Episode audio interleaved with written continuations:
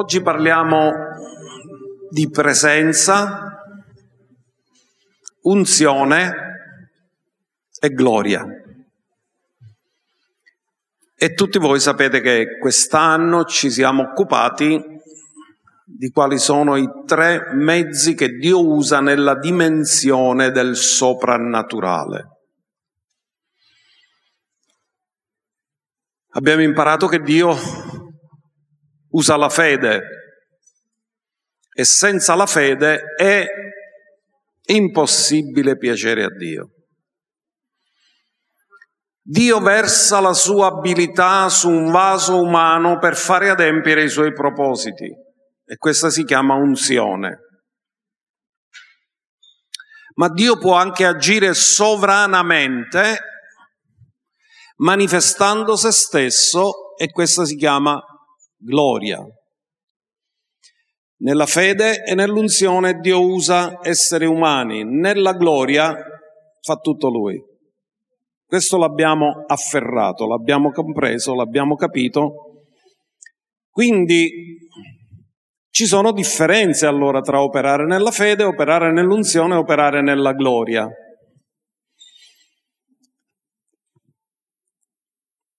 La fede, ho scritto questo, chiama l'unzione e l'unzione chiama la gloria. In altri termini, man mano che entri nella dimensione soprannaturale, ti viene la voglia di avere, volere sempre di più. E questo lo vediamo in Mosè che fa la richiesta a Dio, cioè Mosè ne aveva fatto di esperienze con l'unzione, aveva un mantello enorme. Però a un certo punto dice al Signore, fammi vedere la tua gloria.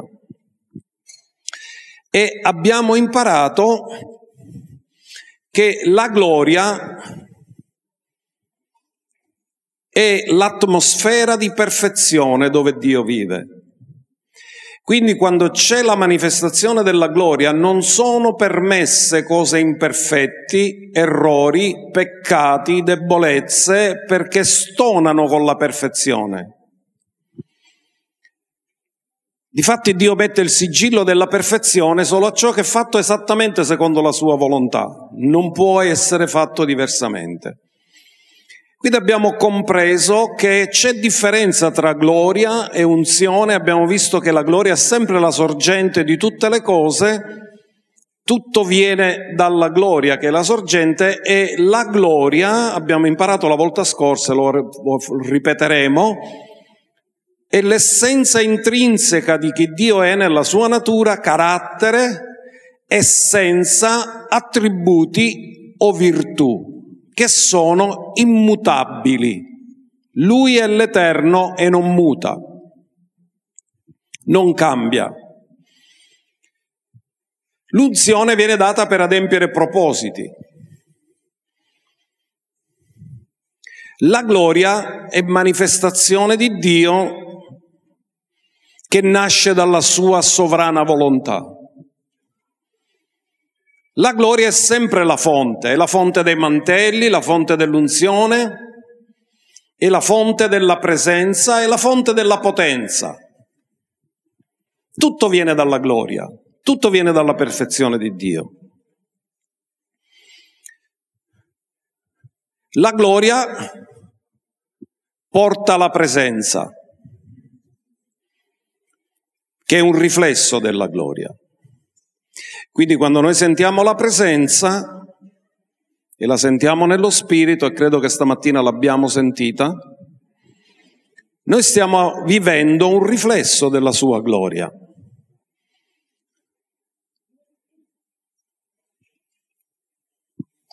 Quindi vogliamo parlare stamattina, ricordare quella scrittura di Esodo 34 verso 6, dove Dio rivela a Mosè i suoi attributi, cinque attributi divini immutabili. Però voglio fare una piccola, un piccolo passaggio indietro. Quindi la gloria è la fonte. La presenza genera l'unzione. L'unzione manifesta la potenza. Quindi l'unzione, la potenza quindi è il prodotto finale. Facciamo l'esempio del paralitico che Gesù ha alzato. Il prodotto finale qual è stata? La completa restaurazione del paralitico. Cosa ha fatto Gesù? Ha usato l'unzione, lo Spirito del Signore era su di lui perché l'ha unto. Quindi l'unzione è un prodotto intermedio tra la presenza e la potenza. La potenza è il risultato finale, l'unzione è il mezzo che lo determina, ma tutto viene dalla presenza e dalla gloria. Amen? Ora ripassiamoci Mosè vuole vedere la gloria, forse lui vuole vedere la gloria tangibile, ma Dio gli rivela la gloria come attributi della sua natura e del suo carattere, la perfezione della sua natura e del suo carattere. E l'Eterno passò davanti a lui e gridò, L'Eterno, l'Eterno è Dio, misericordioso. Quindi la prima caratteristica che Dio ha dato di se stesso qual è? Che è? Seconda, pietoso, Terza, lento all'ira. Quarta, rinco in benignità che abbiamo imparato che è la Hesed di Dio e fedeltà. Queste sono le cinque caratteristiche o attributi divini che sono immutabili. Lui è l'Eterno e non muta e la sua gloria è nella sua essenza, nel suo carattere nei suoi attributi significa che tutte queste cose sono perfette ed esprimono la perfezione di Dio. Allora, quando Dio si muove con la sua unzione, mostra la sua potenza, ma quando questa potenza è manifestata con la sua gloria questo è il livello più alto della manifestazione della potenza. Vi faccio un esempio, con l'unzione può guarire una persona, con la gloria possono guarire tutti nel loro posto contemporaneamente, senza che nessuno li tocca. È un livello diverso, è il livello più alto della potenza di Dio. E questo avviene attraverso la sovranità, nessuno lo può determinare, c'è scritto in alcune parti di scrittura nei Vangeli che quando Gesù dice che tutti i malati furono guariti, tutti, nessuno è rimasto. Quindi perfezione di Dio manifestata perché nessuno di quelli che avevano un disordine nel corpo se n'è ritornato a casa con le malattie, tutti quanti sono stati fatti sani, perfetti attraverso la manifestazione della gloria che c'era. Questo non avveniva sempre, ma a volte è avvenuto. Ora, noi possiamo usare l'unzione che Dio ci ha dato e Dio ce l'ha data solo per questo, per adempiere il proposito. Ascoltate, se noi vogliamo chiedere qualcosa a Dio fuori dal proposito, Dio non è interessato a darcelo. Perché Dio lavora sempre in accordo ai suoi propositi. Ora andiamo a quel famoso passo, perché ci aiuta a capire meglio la presenza, di Esodo 33 verso 14. Mosè. Sapete, ogni persona che ha autorità e responsabilità, perché sono due cose legate, deve avere sempre a che fare con il popolo e il popolo ti creerà sempre problemi. Infatti ci sono quelli che vogliono posizioni di autorità, ma non si rendono conto della responsabilità. Ultimamente un pastore giovane che abbiamo costituito come pastore mi ha telefonato e mi ha detto ma come hai fatto a resistere tutta la vita?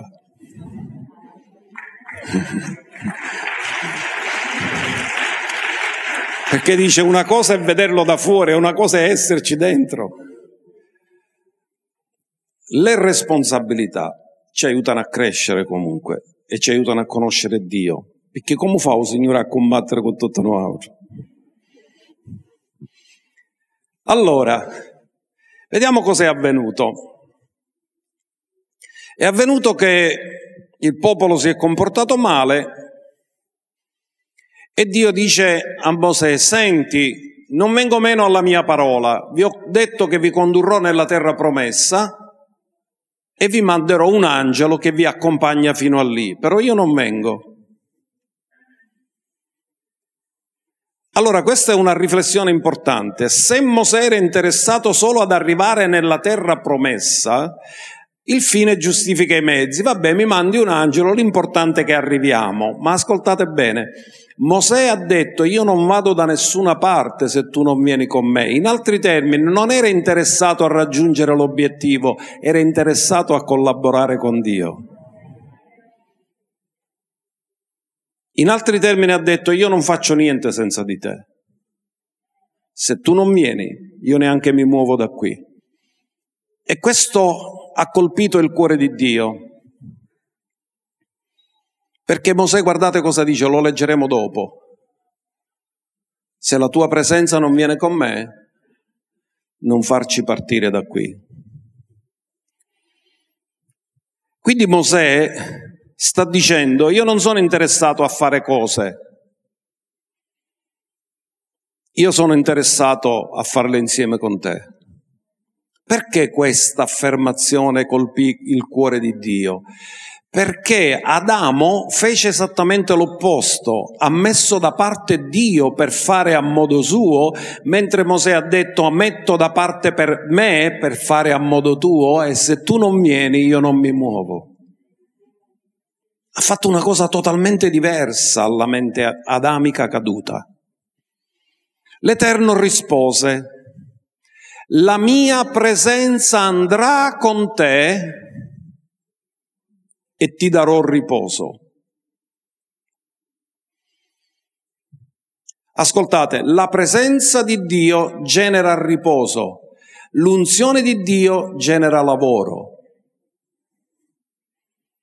Perché lo Spirito del Signore su di me, egli mi ha unto per evangelizzare, genera lavoro, guarire i cuori rotti genera lavoro, mettere in libertà gli oppressi genera lavoro, l'unzione genera lavoro, la presenza genera riposo e dobbiamo trovare equilibrio tra unzione e presenza, perché se fai le cose e ti butti solamente nel servizio che tu fai e lasci la presenza diventerai arido, ma se diventi solamente un contemplatore e non fai nulla diventi sterile.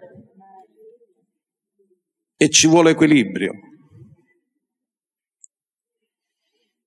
Quindi Dio lo rassicura la mia presenza andrà con te. A Dio è piaciuto che Mosè ha detto va bene l'angelo, però io non, non mi basta, voglio te. Mosè disse se la tua presenza non viene con me, non farci partire da qui. Ora questa è una richiesta per lui come autorità, perché dice con me, non dice con noi. Ma più avanti lui dice che vuole che il popolo sia contraddistinto come un popolo che vive nella presenza. E dice così, come si potrà ora conoscere che io e il tuo popolo, ora vedete che, che passa prima da io e poi il popolo, abbiamo trovato grazie ai tuoi occhi, perché prima dice se ho trovato grazie ai tuoi occhi e poi dice io e il tuo popolo, si ricorda che lui ha una responsabilità. Non è forse perché tu vieni con noi ma Dio cosa gli aveva detto? La mia presenza andrà con te. E lui ha detto non basta che viene con me, deve venire con noi. Perché tu vieni con noi, così noi saremo distinti, io e il tuo popolo, da tutti i popoli che sono sulla faccia della terra. Cos'è che distingue la Chiesa? Cos'è che distingue il popolo di Dio?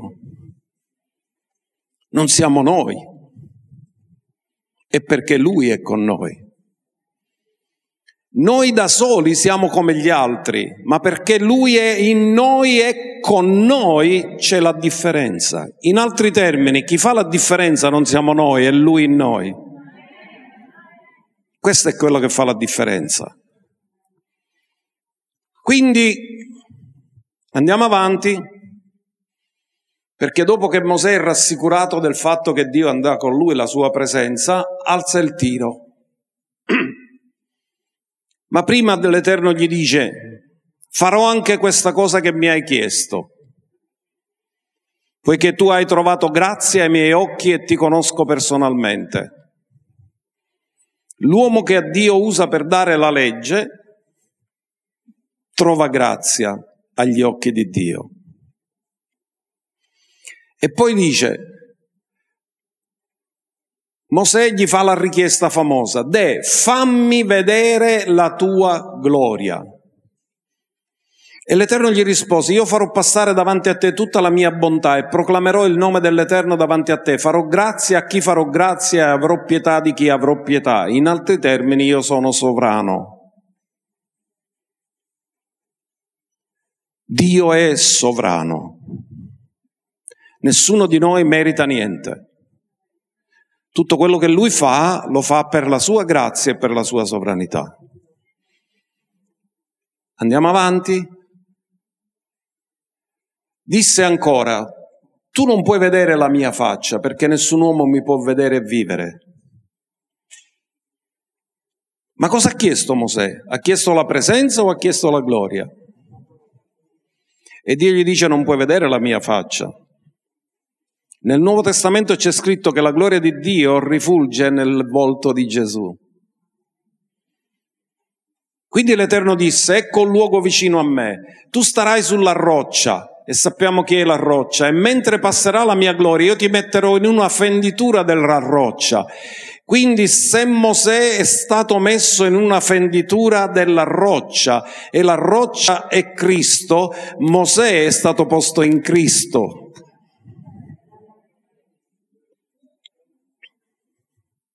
Dio gli ha detto solo là, se sei in quella posizione puoi vedere. Ma poiché Mosè non poteva vedere la faccia di Dio perché aveva una natura adamica, Mosè era unto, ma non era nato di nuovo e non poteva. E mentre passerà la mia gloria,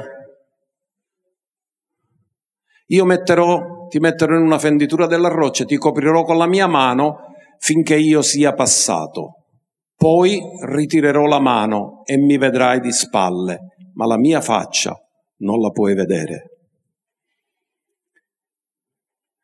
Quando Adamo è caduto, Adamo che era l'uomo che quando Dio ha soffiato nelle sue narici, la prima faccia che ha visto è la faccia di Dio e questa è l'intenzione originale di Dio, che l'uomo è stato creato per conoscere Dio faccia a faccia. Ma la caduta ha impedito questo. E fino a che non c'era una piena redenzione, l'uomo non può vedere la faccia di Dio, perché non corrisponde più alle sue intenzioni originali. Ma nel momento in cui Dio ci ha posto dentro la fessura della roccia, ci ha posto in Cristo, nel momento in cui ci ha posto in Cristo, Mosè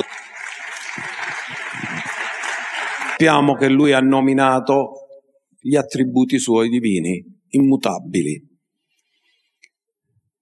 Allora andiamolo a vedere di nuovo nel verso 34.4, capitolo 34, verso 4. Ritorniamo a quando Dio rivela i suoi cinque attributi.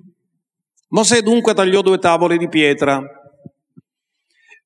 come le prime. Che fine avevano fatto le prime? Mosè si arrabbiò e le ha rotte. E Dio gli disse, vatti a fare di nuovo le tavole di pietra. Si alzò al mattino presto, salì sul monte Sinai come l'Eterno gli aveva comandato e prese in mano le due tavole di pietra. Allora l'Eterno discese nella nuvola e si fermò là vicino a lui e proclamò il nome dell'Eterno. Ascoltate, le tavole di pietra sono perfette perché c'è la legge dell'Eterno sono scritte col dito di Dio e ciò che Dio scrive non può avere imperfezione. Mosè c'ha nelle mani la perfezione della legge di Dio scritta, perché la legge è santa, il comandamento è santo e puro, siamo noi che messi di fronte alla perfezione si evidenziano tutte le nostre imperfezioni. Ma allora, quando Mosè ebbe le tavole scritte col dito di Dio? Allora l'Eterno discese nella nuvola e si fermò vicino a lui e proclamò il nome dell'Eterno. E l'Eterno passò davanti a lui e gridò quello che già abbiamo letto, l'Eterno, l'Eterno Dio misericordioso, pietoso, lento all'ire, ricco in benignità e fedeltà.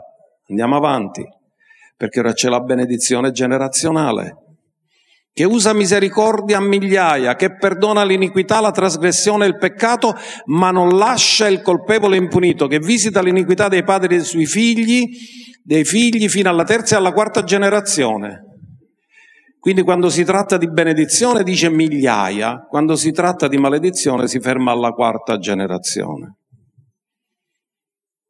E Mosè si affrettò a prostrarsi a terra e adorò. Di fronte alla manifestazione del carattere di Dio, l'unica nostra risposta è l'adorazione. E Mosè lo fa. Andiamo al verso successivo. Poi disse, De Signore, se ho trovato grazia ai tuoi occhi, venga il Signore in mezzo a noi, perché questo è un popolo dal collo duro, perdona la nostra iniquità e il nostro peccato e prendici come tua eredità. In altri termini, tu hai detto che sei misericordioso? Me l'hai rivelato tu che sei misericordioso? E se io ho trovato grazia, ora tu vieni con noi, perché non puoi fare misericordia se non ti coinvolgi con persone che ne hanno bisogno. Quindi vieni con noi. Noi siamo, tu mi hai dato persone che hanno il collo duro.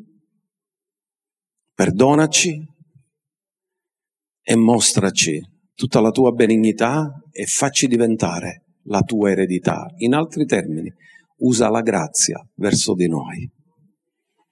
L'uomo della legge chiede a Dio di usare la grazia. Per questo dico che legge e grazia non si devono contrapporre, ma hanno funzioni diverse. Perché la legge ti fa vedere la tua imperfezione e ti fa gridare per ricevere grazia per essere salvato lavorano insieme. Senza legge che ti condanna non chiederesti mai la grazia per essere liberato. Sono due cose che lavorano insieme, non bisogna metterle in contrapposizione. Allora,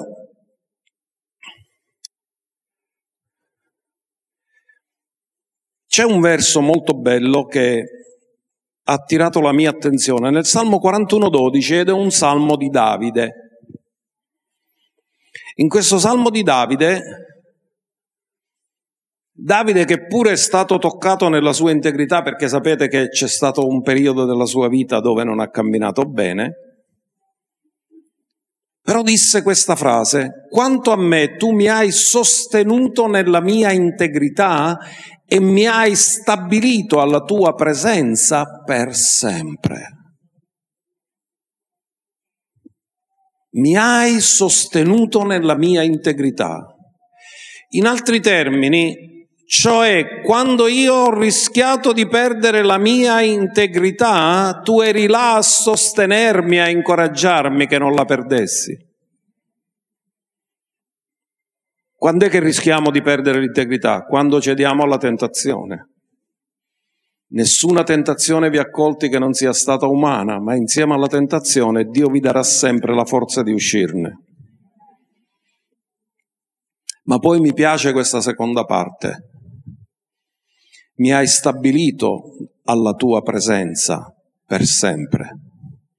Ascoltate, noi a volte siamo contenti perché sentiamo la presenza, qualche minuto ci emozioniamo, eccetera, ma Davide non era solo contento perché ogni tanto faceva una visita a Dio e sentiva la presenza, ma Davide ha detto tu mi hai stabilito alla tua presenza, cioè io sono costantemente consapevole della tua presenza, ma questo non è solo per il tempo, è per l'eternità, perché è per sempre.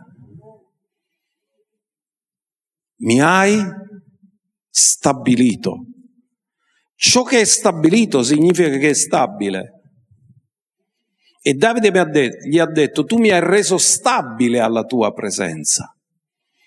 Ora, se la presenza genera riposo, significa che Davide aveva imparato a fare le cose stando nel riposo, perché il riposo non è mancanza di attività, ma è mancanza di ansia e preoccupazione e di paura durante l'attività. Riposo non è non fare nulla. Riposo è fare tutte le cose con Lui e non andare in ansia, non andare nella preoccupazione e non andare nella paura, perché la Sua presenza genera riposo. Quanti di voi volete il suo riposo questa mattina? Gesù ha detto venite a me voi tutti che siete travagliati e aggravati e io vi darò... Non ha detto vi toglierò i, i travagli, non ha detto vi toglierò i pesi, ha detto vi darò riposo perché non li vedrete più con i vostri occhi, li vedrete col mio aiuto e non mi spaventerà più niente di quello che vi viene contro di voi perché potete contare su di me.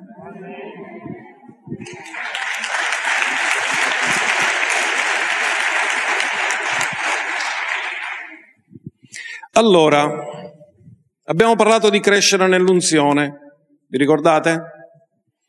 Quindi si può crescere nell'unzione, nella misura dell'unzione. Dio ce ne dà una parte, noi possiamo crescere, ci esercitiamo, preghiamo, digiuniamo, cerchiamo la faccia di Dio, ci studiamo, ubbidiamo e questo ci fa crescere nell'unzione. Ma nella gloria non dipende da noi. La gloria dipende dalla sovranità di Dio. Tutto fa Lui e noi non possiamo determinarla. Possiamo goderla, ma non possiamo determinarla. Ora voglio che afferriamo un concetto molto importante. La differenza tra unzione e gloria. Abbiamo detto che l'unzione genera lavoro, la presenza genera riposo. Ma cosa genera la gloria? Cosa c'è nella dimensione della gloria? Nella dimensione della gloria c'è perfezione, ognuno dica perfezione. Ascoltatemi, ci può essere perfezione se qualcosa ancora non è terminata? No. Quando è che scese il sigillo della gloria sul tabernacolo di Mosè? Quando tutto era stato terminato. Quindi voglio che afferriamo un concetto. Nell'unzione noi operiamo per fare accadere le cose, ma nella gloria già tutto è accaduto. Lo dico di nuovo. Nell'unzione noi operiamo per fare accadere le cose. L'unzione mi viene data per adempiere un proposito. Siccome il proposito ancora non l'ho adempiuto, ho bisogno dell'unzione per adempierlo. Quindi io opero per fare accadere qualcosa per realizzare il proposito. Ma nella gloria, che è perfezione, non ci può essere niente che non è compiuto. Tutto è compiuto. Nella gloria tutto è già accaduto. Non deve accadere, è già accaduto. Ora cercherò di spiegare questa mattina questo concetto, perché se lo afferriamo noi cresciamo molto nella fede e impariamo come fare funzionare la fede. Perché dobbiamo intanto capire che ci sono due tipi di tempo di cui parla la parola di Dio. Un tempo misurabile che si chiama Kronos nel greco, perché nel greco ci sono due parole, Kronos e Kairos. Kairos è il tempo qualitativo, quello che sono gli appuntamenti divini. Kronos è il tempo come lo conosciamo noi, misurabile, perché se io ti chiedo quanti anni hai, sicuramente lo sai. Se ci siamo ricordati che mia moglie ha fatto il compleanno è perché misuriamo il tempo. Quindi il tempo è fatto di anni, di mesi, di settimane, di giorni, di ore, di minuti, di secondi. Questo è il Cronos. Il Cronos è misurabile, ma il tempo dell'eternità non è misurabile, perché è un eterno presente. Il tempo è una bolla nell'eternità, il tempo è una creazione. Il tempo non è mai esistito, il tempo ha avuto un inizio e avrà una fine, mentre l'eternità non ha né inizio né fine. Amen?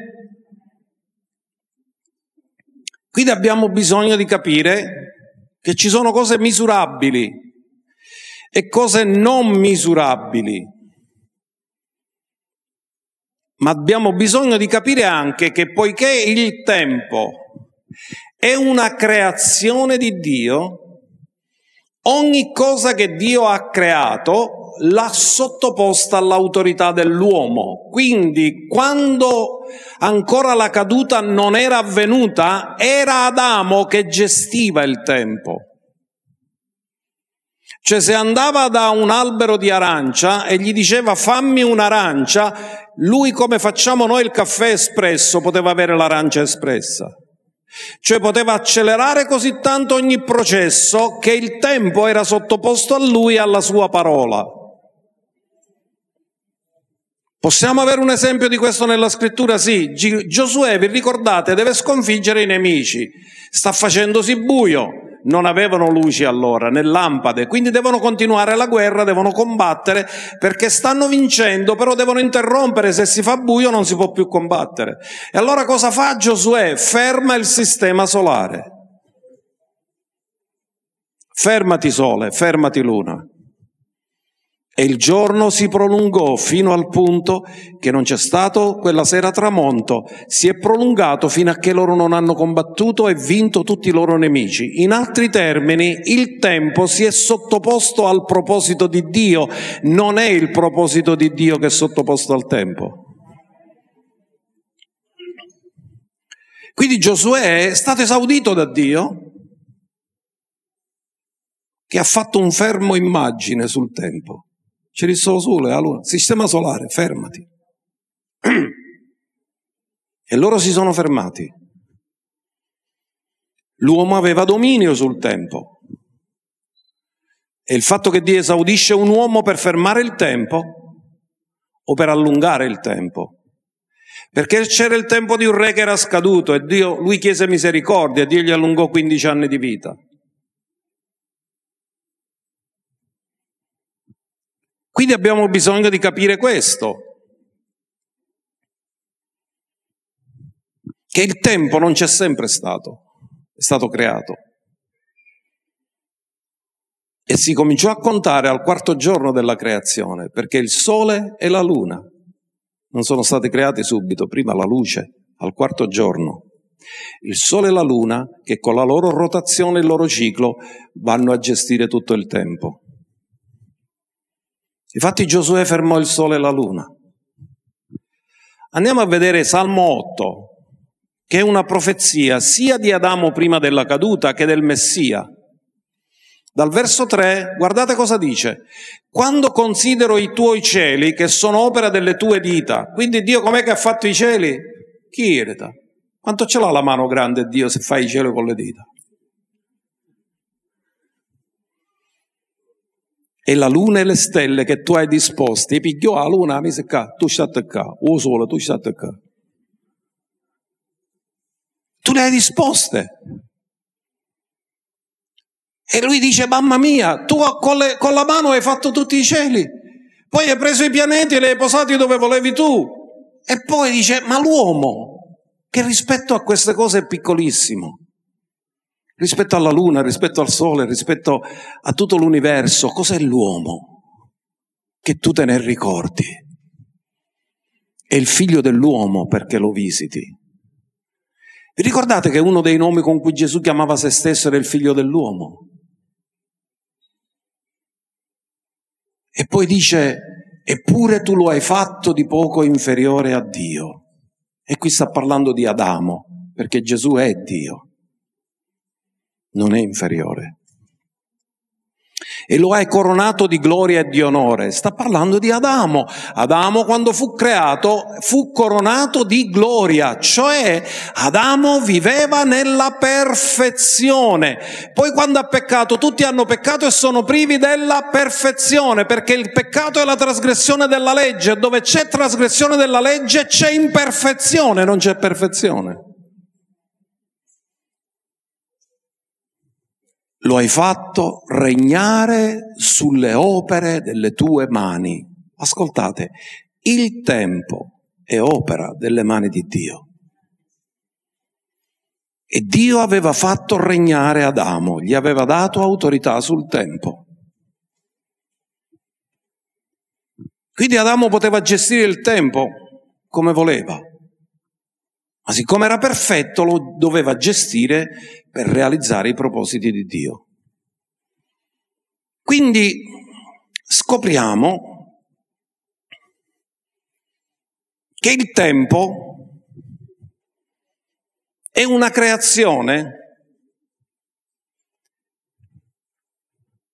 e tutti noi che sappiamo quando usciamo fuori la nostra bella Sicilia è piena di sole, i raggi del sole che arrivano a te sono già del passato, perché per arrivare dal sole alla terra impiegano otto minuti.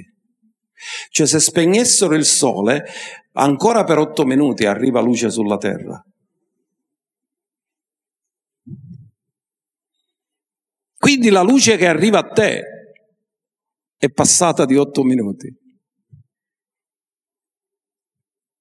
Cioè tu realizzi qualcosa che viene dal passato nel presente. Questo è sconvolgente. Vi dico una cosa, ci sono raggi di luce di stelle che il tempo che arrivano a noi, visto che arrivano dopo tanti anni luce, la stella dopo che la luce è arrivata a noi già non esiste più, è finita. È arrivata a noi la luce, ma la stella già non esiste. Quindi il tempo è una creazione. Se la Terra e il Sole e il sistema planetario smettessero di ruotare secondo l'orbita che Dio ha dato a loro, non avremmo nessun modo di misurare il tempo.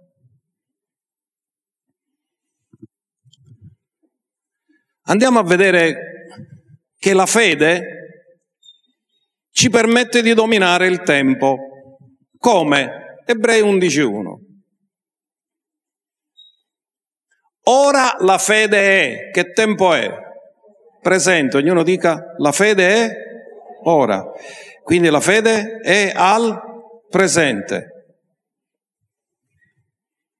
Che cos'è la fede? Certezza di cose che sì, le cose che tu speri sono al futuro. Amen?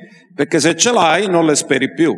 Tu le speri perché ancora devono arrivare a te tu hai un desiderio, una speranza, tu speri perché ancora non ce l'hai. È chiaro? Quindi la fede cosa fa?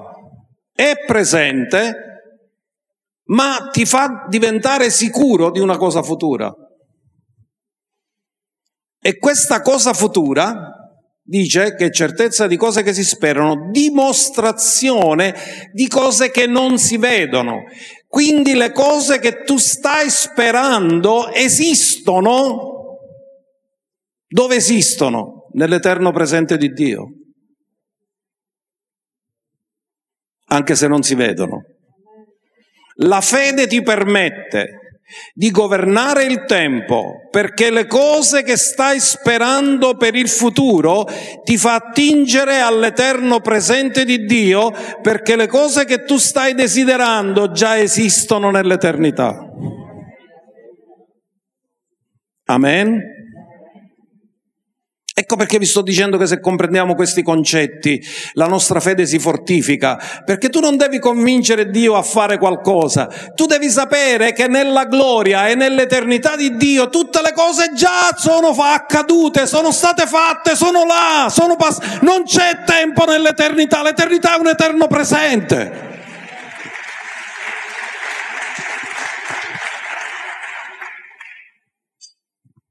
Perché la Bibbia dice che tutto è possibile a chi crede? Perché se Dio lo dovesse ancora fare non sarebbe possibile, ma è tutto possibile perché già tutto è stato fatto, già è accaduto nell'eternità. Ora, quando entriamo nella dimensione della gloria, così come con la fede, dominiamo il tempo e le cose avvengono prima del tempo. Cioè la fede decide quando deve avvenire e avviene, perché è la fede che governa il tempo, non è il tempo che governa la fede. Andiamo a vedere un esempio, così parlo un pochettino più semplice.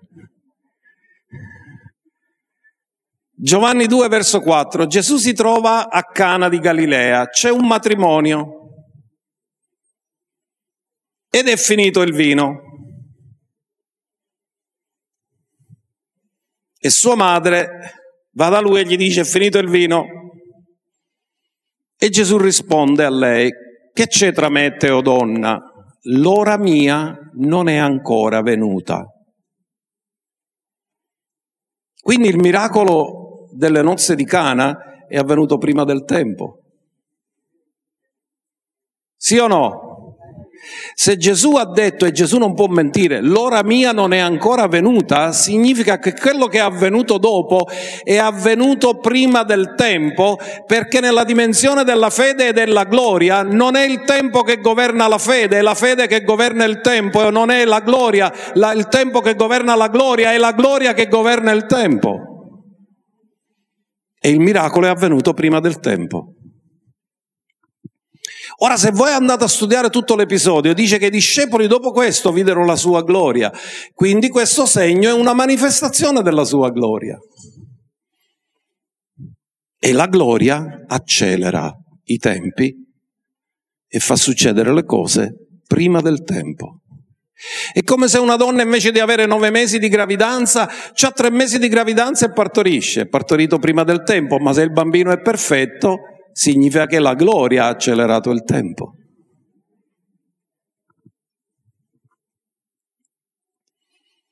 Andiamo a vedere altri due episodi che ci fanno capire questo concetto. Ascoltate, la donna cananea non aveva nessun diritto legale alla liberazione della figlia. Uno, perché era cananea. Due, perché non era fuori dal patto. Tre, perché Gesù non era morto sulla croce e non era risuscitato per estendere i benefici della redenzione ai gentili. Lei è gentile, lei non ha diritto legale di ricevere la liberazione della figlia. Ma com'è che avviene prima del tempo? Ora lo spieghiamo. Andiamo a vedere Marco 7, dal verso 27 al verso 28. Ma Gesù le disse, aveva detto non posso prendere il pane dei figli, lascia che si sazino prima i figli perché non è bene prendere il pane dei figli e gettarlo ai cagnolini. I gentili venivano chiamati cani.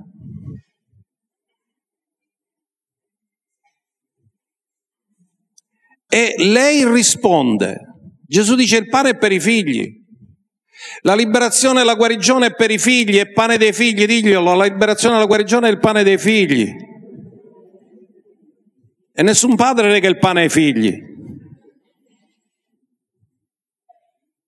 Ma ella rispose e gli disse, dici bene, o oh Signore, ma anche i cagnolini ora, sotto la tavola, mangiano delle briciole dei figli.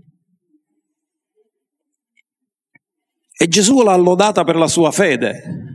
E ha detto grande è la tua fede, ma cosa è riuscito a fare lei? È riuscito a prendere i benefici del patto che ancora non c'era perché Gesù non era morto né risuscitato, non aveva mai detto te te le stai, è compiuto, ma prima ancora che fosse compiuto, lei l'ha ricevuto perché nella gloria tutto è compiuto.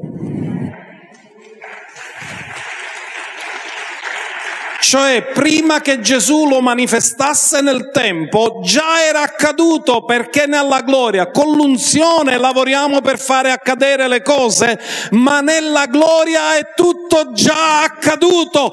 Difatti Gesù, prima di morire sulla croce, era stato immolato avanti la fondazione del mondo.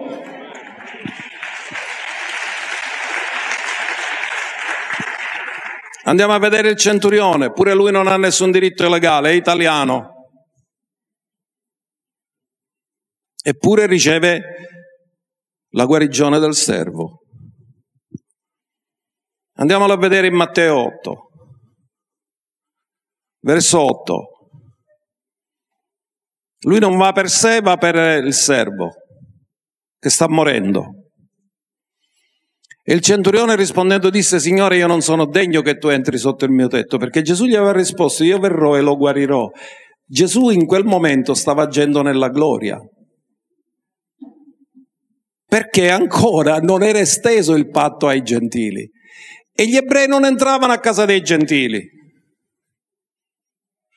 Gesù si è mosso nella gloria quando ha detto io verrò e lo guarirò, perché la gloria domina il tempo.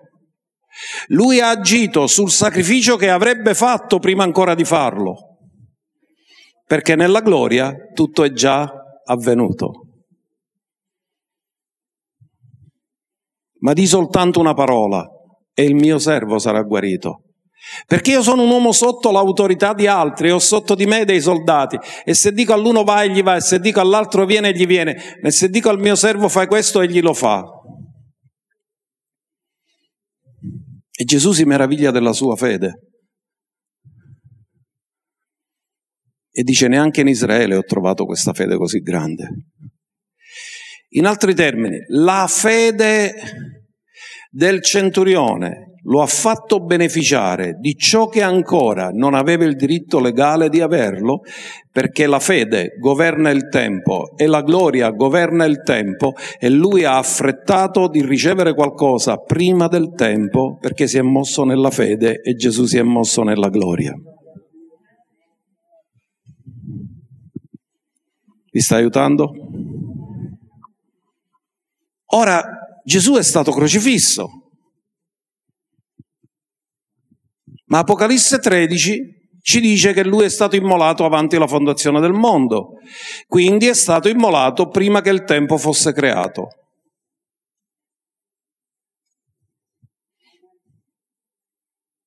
Andiamo a vedere Apocalisse 13,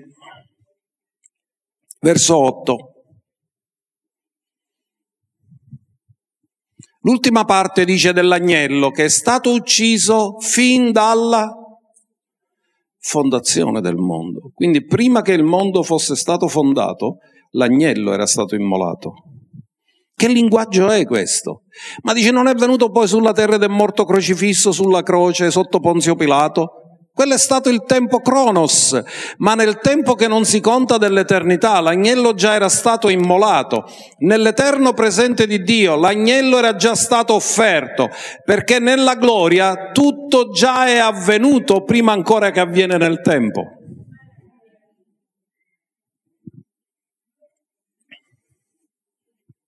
Quindi Gesù è crocifisso sotto Ponzio Pilato, ma è stato immolato prima della fondazione del tempo. Pietro lo dice in un altro modo. Mi sono perso Pietro. No, prima Pietro 1.20. E che non avevo mantenuto l'ordine. Preconosciuto l'agnello perché era stato già immolato prima della fondazione del mondo, ma manifestato negli ultimi tempi per voi. Ora notate la differenza.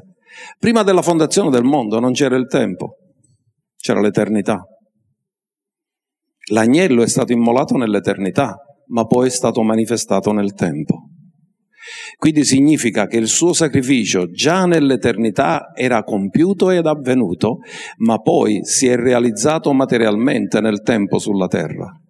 Ma poiché per Dio non esiste passato, presente e futuro, Gesù già era stato immolato, la redenzione era già stata compiuta, perché quando già c'è stata la caduta, lui ha annunciato la soluzione, il seme della donna ti schiaccerà il capo, tu gli ferirai il calcagno, ma tu sarai totalmente sconfitto per sempre, le mie intenzioni non cambieranno mai.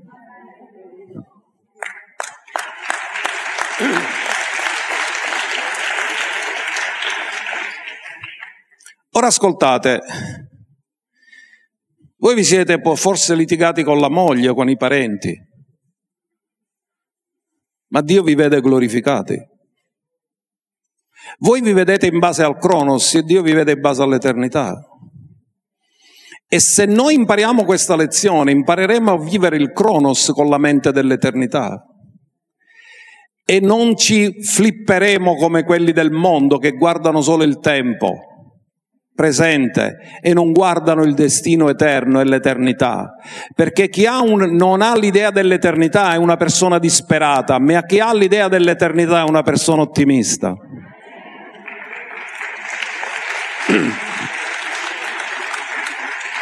Andiamo a vedere Romani 8:30, cosa dice? Proprio questo per dirti che nella gloria tutto già è avvenuto, non deve avvenire. Difatti Dio parla al passato parla a noi che siamo nel tempo come un'opera già compiuta nell'eternità. E quelli che egli ha predestinati li ha pure chiamati. Quanti di voi siete sicuri che Dio vi ha chiamati? La vostra chiamata è un segno che siete entrati in un progetto eterno. Quelli che ha chiamati, che ha fatto? Li ha pure giustificati che nessuno di quelli chiamati eravamo a posto. Ci meghi tutto era papriessa. Quindi lui cosa ha fatto? Ci ha dovuto giustificare, attribuendoci la giustizia di Cristo perché noi non avevamo nessuna nostra. E quelli che ha giustificati li ha pure glorificati. Guardate, Dio sta parlando al passato che è già un fatto compiuto, dice che li ha già, ma noi siamo nel tempo, ancora stai litigando con i parenti, ancora stai parlando male, ancora stai sbagliando a parlare, ancora le tue parole non sono corrette, ma Dio già ti vede nell'opera compiuta perché Dio non guarda secondo il tempo, ma guarda secondo l'eternità.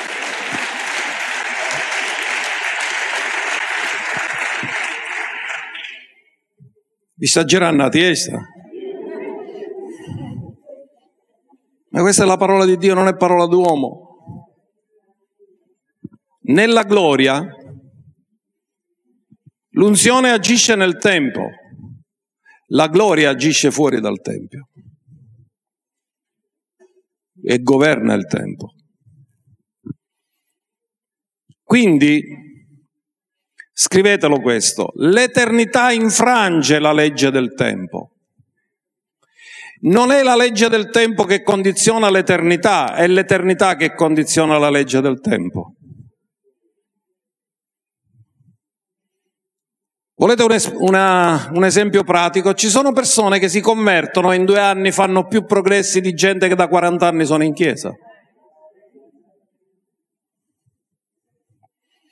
E tu dici, ma questo è nuovo, sì, però chi che tu si insegna chi non ha anni, tu manco una 40 anni te l'ha insegnato. Perché è la rivelazione che fa, porta trasformazione. E se tu pensi che sei arrivato non cambi più, ma se tu sei affamato, Dio ti darà tutto quello che ti occorre per essere trasformato.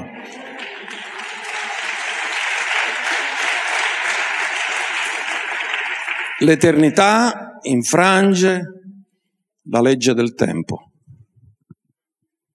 Con l'unzione lavoriamo per fare accadere le cose, ma nella gloria tutto già è accaduto. Nella gloria noi due saremo capelloni.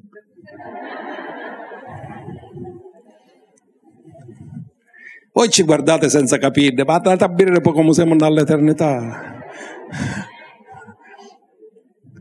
Perché lì non c'è imperfezione.